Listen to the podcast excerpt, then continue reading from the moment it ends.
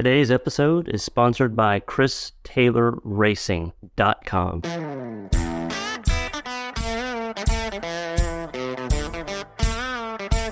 Welcome to Driven to Compete, where we interview badass, high performing individuals to learn more about their competitive spirit and share their stories as a form of inspiration for our community.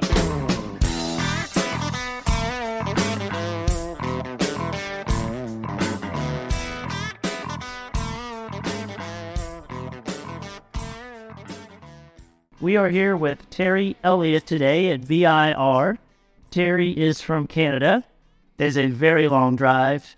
How long is that actually? Uh, all the way from Canada, it's about a 12 hour drive. Oh, well, never mind. You have it easy. Yeah. I drove from Austin, so it was like 19 hours. Oh, okay. Yeah, I didn't even think about that. So still, 12 hours is a long way to haul a race car. It is. So um, I met Terry this weekend through a lot of folks here doing a BMW race event, and um, the, everyone's been so friendly. Uh, I came here knowing two people, and one of them didn't even make it.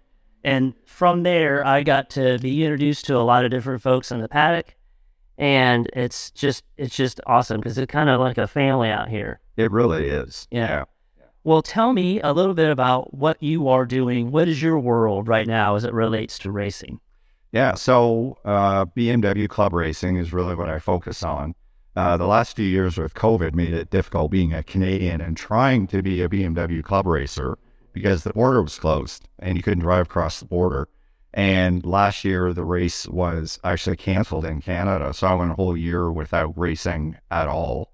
Um, there are other sanctioning bodies you could get involved in and, and so on, but it, you know, there's a lot to go through with your medicals and testing and all that. So I just decided to pass on that. Um, so it was a little bit of a false start for me, really, with racing. I came up through doing driver education events and, you know, progressed up through the solo levels and then became an instructor for both the BMW club and the Porsche club with both of them. But I always wanted to try racing, and I actually taken the race school mo- more for the intent of just honing my driving a little bit and learning more, uh, and not necessarily to go racing. Um, but then a couple of years later, you know, the opportunity came up, and and I thought, I think I can actually do this. And so I took the race school again because more than I think two years had transpired. And then I did my first race at Mosport, which is my home track. And it's much more comfortable racing on a track that, you know, that you have a, a lot of time on. So actually podiumed in my first weekend, Oh. but but I'm not gonna lie, a lot of the fast guys in the class weren't there. So that helped uh, helped quite a bit. Yeah, but it feels good. So, Yeah. um, when was that first race for you? Uh, that would have been in I think 2019. 2019. It- Yeah. What do you think you started all the DE stuff? Uh, probably about 2008 Okay. is when I started doing that. Yeah. Yeah, yeah. And what car did you have for the DEs, and that, did that change over time? Uh, it it did. I actually bought a Porsche 911, a street car, a fairly new one, and I I didn't know anything about performance driving on a racetrack. And at a wedding, I just happened to run into a guy that I went to high school with that I hadn't seen in 30 years, and is a nice air cooled 911. And it's like, so you gonna do any track days? And I'm like, track days? Are you talking about? Yeah, you should join the the Porsche club and and you should sign up and you should do track events. And uh, so I decided to do that. And uh, it kind of became a bit of a, a family affair, uh, too, for us. Uh, I have a son who, um, when he turned 18, we bought him a uh, Porsche 944 Turbo, you know, paid like $9,000 for it and started working on it. And he took the course, and so we were doing it together. We were doing it was just like a family affair. We would camp at the track, and he progressed up through. I, I wouldn't admit this if he was here, but he's a faster driver. yeah, I I've always had more car than him. That's awful. And yeah, so he instructs now with the BMW club. He'd love to race, but he's early in his career, and I bankrolled it for quite a while, but now if he wants to go racing, he's got to do that on his own. Yeah. Yeah. He'll he'll he'll he'll figure out a way. I'm sure. Exactly. Exactly. Um. So and so Porsches originally. Then when did you switch over to BMW? Yeah, that was probably around um, 2015 because what what I found is the BMW's sort of dollar for lap time, the equation is much more attractive than driving a Porsche.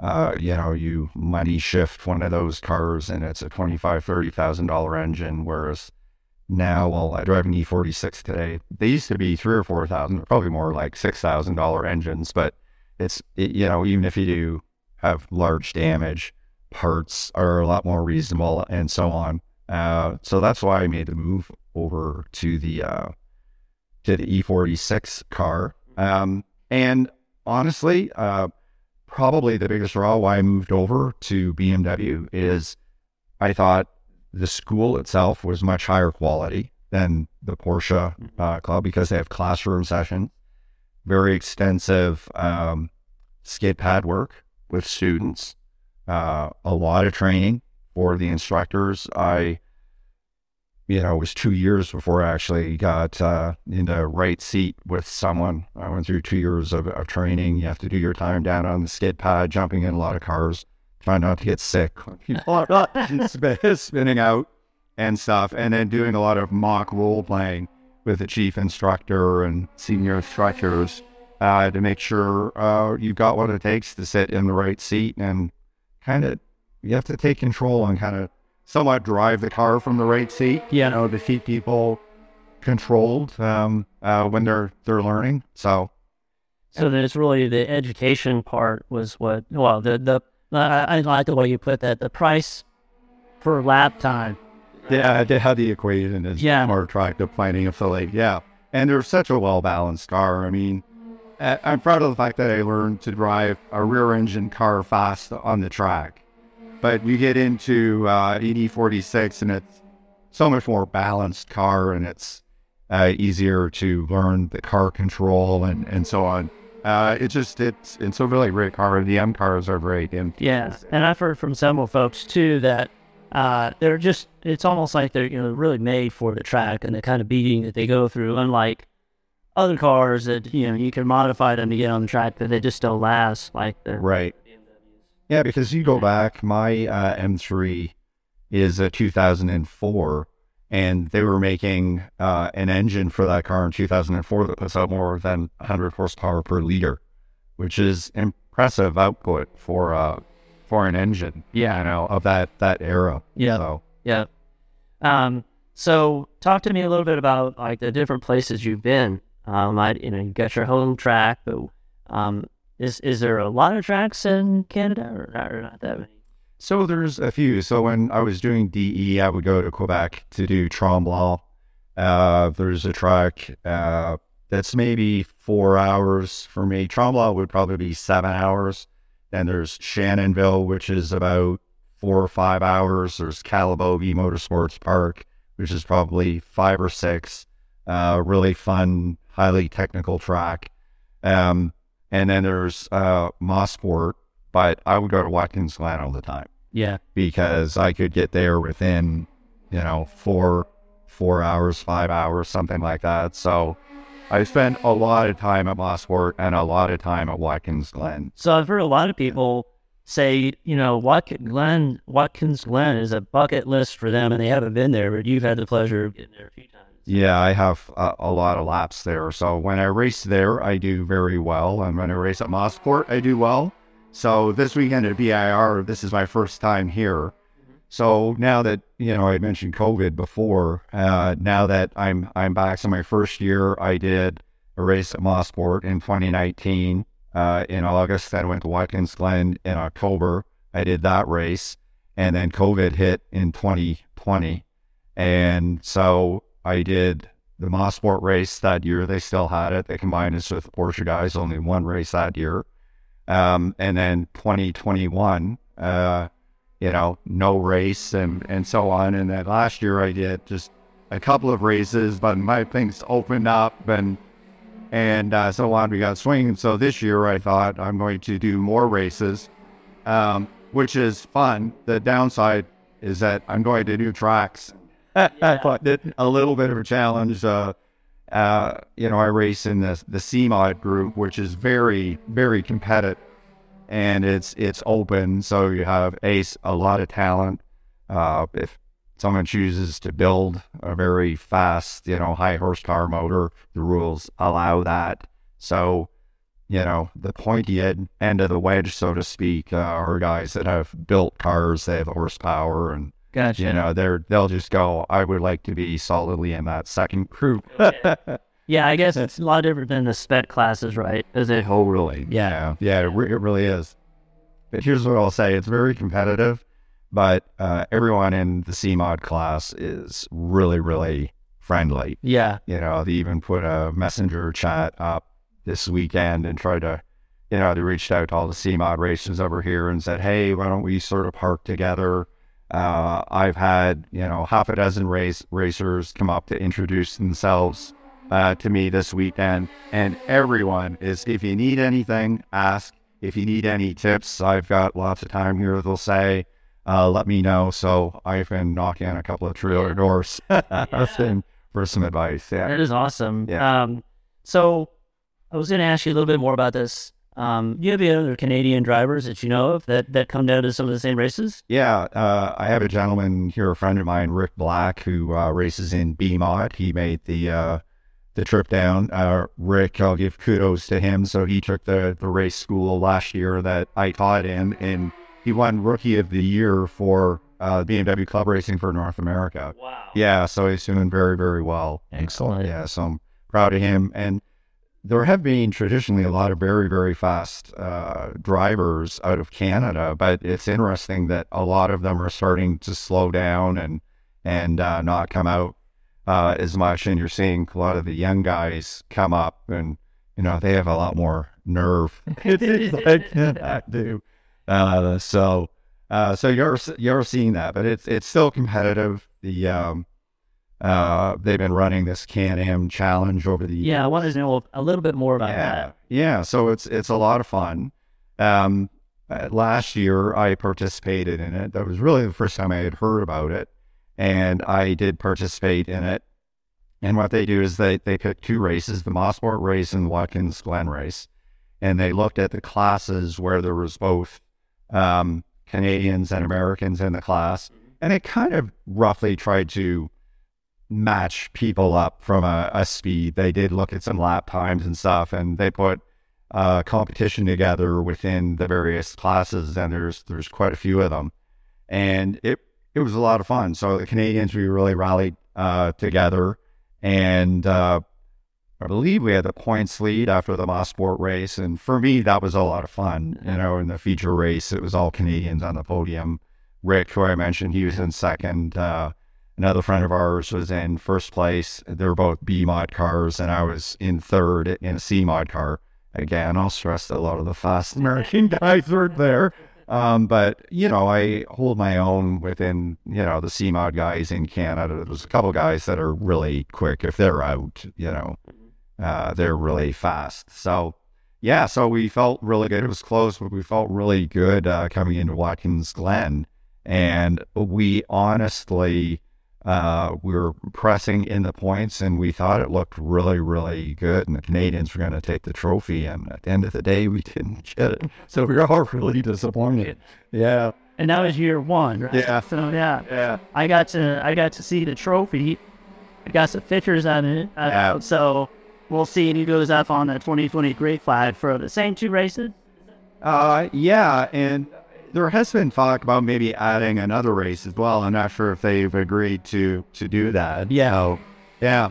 Yeah. So it, it's, it's good because, you know, the border can be a barrier for some, for some people more, uh, we're always as a club trying to promote the U.S. racers to come up to Canada, and you know it can be a little bit of an unknown. What questions are they going to ask you? Uh, but the club does a great job of laying it all out. Here's what you need. We'll prepare an invitation letter for you that you have at the border if you get asked, uh, and so on. And I've got to admit, I've I've been traveling into the U.S. to do events for many years, and I've never had an issue. Um, you know, you just have the registration for your car. You tell them where you're going, you're coming and going, and uh, you know, it, it hasn't been an issue. So we're trying to break down that barrier, saying it's not really that big of a deal Yeah. uh, to cross the border, go back and forth. And, you know, for a lot of people, Mosport a bucket list track as well. Like all these tracks that used to be Formula One tracks, like Mosport and Watkins Glen and, and stuff, they're, they had just have a feel to them and they're, they're fun once you master them, but can be intimidating. How long is Mosport?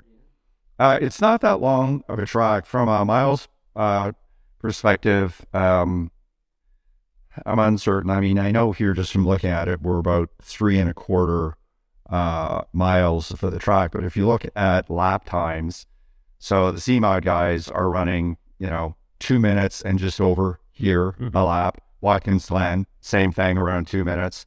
And Mosport, we're running sub 130. Okay. So it's a shorter track. I believe it's the fastest average speed track in North America. When uh, IMSA races there, it's a 10 turn track. And for the pros, there's three brake zones. yeah. That's it. So for them, it takes a lot of nerve. You know, these older tracks too, they're not really forgiving. Yeah. And so there's a lot of concrete walls, Watkins Glen, a lot of that blue Armco that's that's everywhere. Yeah. You know, so Ryan Reynolds here from Mint Mobile. With the price of just about everything going up during inflation, we thought we'd bring our prices down. So to help us, we brought in a reverse auctioneer, which is apparently a thing. Mint Mobile unlimited premium wireless. Have to get 30, 30, bit to get 30, bit to get 20, 20, 20, bit to get 20, 20, bit to get 15, 15, 15, 15 just 15 bucks a month. So, Give it a try at mintmobile.com slash switch. $45 upfront for three months plus taxes and fees. Promo rate for new customers for limited time. Unlimited more than 40 gigabytes per month. Slows. Full terms at mintmobile.com. Well, tell me a little bit about you know speaking about walls and things like that. So, uh, any any races that were ones you just you would like to forget about?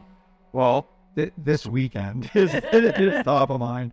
So my first time here, and of course, it's my first uh, weekend racing in the rain. Yeah. And so I've got rain tires and I've been out, but it's I, I've done the driver education in the wet and stuff. But when you're racing and there are people behind you, you feel the pressure and things like that. I find it's been, you know, it's very slippery. I've I've had more spins. I've been off the track twice, like nothing big damage wise. I've done more spinning and going off the track this weekend than the last 10 years.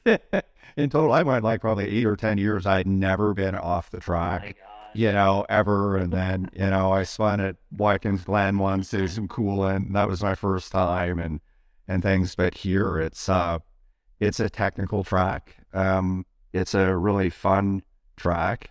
Uh, you know, it takes a little bit of time to learn and then you throw the rain in. Like, for example, the last race, it was totally in between. Some guys went out on rain tires, some guys went out on slicks. I went out on slicks. Um, and it was really slippery to start. The guys on rains took off, but by the end, it was starting to dry out, and the guys on slicks were passing the guys on rain. So, and the general consensus was my friends I talked to were going, wow, was that ever slippery? We were all on, on slicks. So, uh, being my first time here and kind of, you know, I just moved out of rookie status into competition status. So I was probably driving too defensive to, to do well. You know, I was driving a little more to preserve the car than to, to win a race. But that's where I'm at right now, limiting the track, you know? You just said that's something I don't. Uh, you said you moved out of rookie status. Yeah. What does that mean? So when you first get your uh, racing license with BMW, you have to do a minimum of four events uh, to get your full competition license. And it took me three years to do it because the border was closed and the year was, you know, the one year was canceled. I didn't race at all. Yeah. So uh, last it was last year I got through. Uh, I think I did my fourth, fifth races last year. So when I renewed my license, I got my full competition license. So I no longer have the sticker on the back of the car that designation being a rookie. But today, I'm not, gonna lie, I think I should have it. rookie for the track. Yeah. Well, you know, Yeah. I I I I've never driven on here.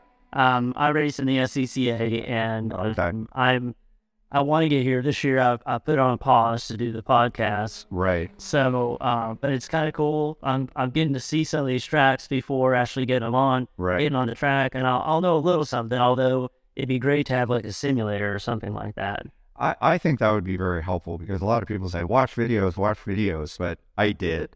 And when you come out on this track, you, you don't get an appreciation of the elevation change. And you, you don't get an appreciation for how going over some hills, it's kind of blind. Like you're coming up on a hill and I know it goes left, but how tight is the turn? You're trying to remember it. Yeah. So, you know, you drive a little cautiously when you're learning the track. And Mosport's the same thing. People say that, you know, there's the infamous turn two, and you come up over the hill, and it's like you exit the turn at over 100 miles an hour. It's downhill, sweeping, left hander, double apex, and you know, you pull a lot of G's. So the first time people get there, they're, everyone's talking about turn two, you Yeah. know, turn two and turn four. So, Yep. Yeah. Well, what about any uh, really good memories? Uh, probably something that you'll remember for a long time. Any races? Yeah, you know that that first race weekend was great because uh, there's another uh, lady that I raced against, and um, I have a car that's built by Raven, and there's a bunch of Raven cars in Canada. John Dimoff uh, owned uh, Raven Motorsports. Unfortunately, he retired last year and he closed the shop. But um, Sandra was her name, and she got her car prepped. And she had been a couple years she she hadn't races raced. She broke her leg and things, so she was all excited to go out. It was my first race weekend, and we were nose to tail for every single race. And I passed her once, and it was only because she made a- a mistake. And whoever was, you know, out front, the other one, like the pressure, you know, being nose to tail. And we both did fi- our personal bests from pushing each other, and it was just a lot of fun. Yeah. You know, after the race, we were laughing about it, and everyone was, you know, congratulating her on fastest lap times. And, you know, I was really happy with how well I did for my first weekend and, and things like that. So it really was uh, a lot of fun. So it really goes back to that camaraderie, right? And of everyone. Everyone is helpful. I've had car issues. I broke a, a motor mount on, I think, the second race I did at Mossport. There's guys, I've got a spare one, and one of the guys that owns the shop, we were in the paddock, jacking the engine up, the car up, and we changed the, the engine mounts in my car in the paddock. You know, that would have ended my weekend. One guy had the parts, and the other guy helped me put them in, that he knew what he was doing. And they're just, everyone's like that. So what? So this this uh, sounds like this is what one of those things that kind of keeps you engaged. But what would you say is the biggest draw for you that what you want to keep doing this? What is it for you?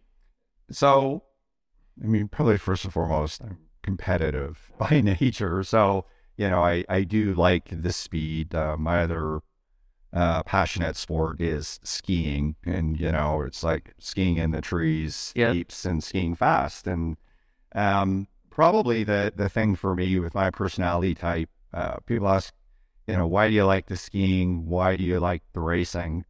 To a degree, they're somewhat solitary because you're totally in control of driving the car. When you're skiing, you're totally, you know, in control. It's not really a team sport. And I guess that just appeals to my general nature. So there's that aspect of it. I like being competitive. And just over the years, the friends that I've made, you know, starting with DE and some have stayed with that, some have drifted away, and others of us have moved over in, into racing. And then I've met a whole new group of friends on both sides of the border. So I really enjoy that. Well, the the, the podcast is called Driven to Compete, so Ah. very very appropriate. that- Competition is important to you. Yeah. I, I, I know that I'm the same way. Um, but I can't deny that um, it's a community of people that I've really enjoyed and it's easy to be friends with. And they're always going to say goodbye. They're always going to shake your hand. They're always there to help you out. If you ask them a question, they're going to give you an answer, not not ghost you and stuff like that. It's just, Right. um, if I think about the groups of people that have been, that, that have been and will be there, Right. it's, it's the racing community. Yeah. Now, what would your advice be for somebody who's just wanting to start? so that has if you have no high performance driving uh, experience, I would highly recommend uh, joining the BMW club. The nice thing about BMW is they don't limit you to the type of car that you can bring. You don't have to have a BMW uh, to attend BMW uh, driving schools. Uh, I don't know, you know, and I'm we're really proud of the Trillium chapter, which is the Canadian chapter. I think they've been at the forefront of uh, developing curriculums and so on for the broader uh, BMW uh, car club as well. And it's just it's an exceptional program uh, to learn uh, through because of the classroom elements, the instructor element, and the skid pad. And I think it uh, develops a really good uh, driver with great self awareness, and you'll make a lot of friends along the way. And like I said, it is important that you bring different cars. As part of the Porsche Club, uh, you know, they're so busy now, they're very successful. So they say single marquee only. You know, I, I could bring my BMW because I'm a national instructor, but if you just wanted to go there, if you don't have a Porsche, you, you know, you can't do that. Um, one of the interesting things, one of the uh, very accomplished racers in BMW, uh, Peter Carroll is his name. I know in CMOD, he's won national championships in the past, and he was uh, chief instructor in BMW. And I know today he's the chief instructor with the Porsche Club, and he's trying to bring uh, more of the instructor training and classroom training for the drivers uh, over to the Porsche Club. I guess that would be the other thing I would say too. The rigor that they put in the BMW Club puts into training instructors is uh, very impressive as well. So the quality of the program is is awesome. So I would start there. Um, I know in Canada we have if you have young drivers, uh, they do a young driver um, sort of car control skid pad type of program twice a year where instructors go out and uh, and uh, help and do that. The BMW Club have some, you know, ride-alongs or introduction to driver education events. Uh, everyone's welcome to come to the track, so all the family comes sometime for the weekends and do those sorts of things. So I, I would start there and, you know, progress through the high performance driving uh, program. Got it. And now, just want to distinguish the difference. There's a high performance driving education stuff that people can do, get started in. They can bring their old car to start with if they want to with BMW. Um, but then there's the like the training that just happened the last two days here, where they're they're you're in a class to get your competition license, Right. Right, and that's different. Right. It is.